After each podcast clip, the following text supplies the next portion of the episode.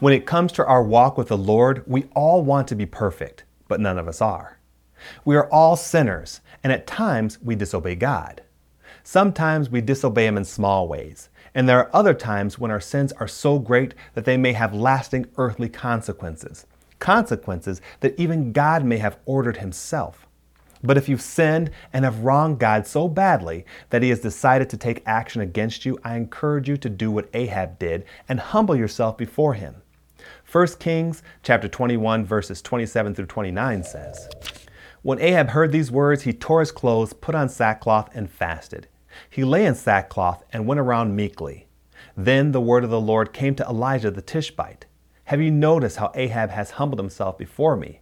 Because he has humbled himself, I will not bring this disaster in his day, but I will bring it on his house in the days of his son.'" Ahab committed a great evil in the sight of the Lord. His wife encouraged him to have an innocent man killed just so that he could take possession of his vineyard.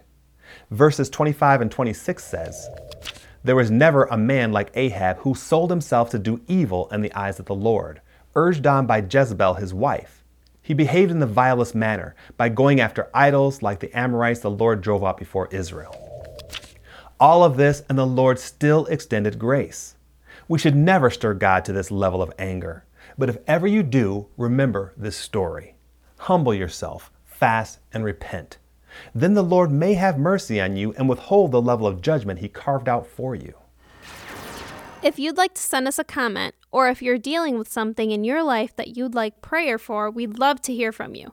Just email your comment or prayer request to write c m v at hotmail dot com. That's W R I T E C M V at hotmail dot com.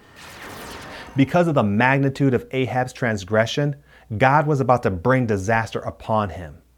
God didn't relent completely. His judgment passed along to Ahab's son. But God's grace allowed for it not to happen in Ahab's lifetime. God acknowledged his repentance and stayed his hand during Ahab's life. So remember, true repentance and humility goes a long way with God. Even if you've done something incredibly bad, God can still offer grace to you. But it is my hope that for you and for me, it'll never come to that.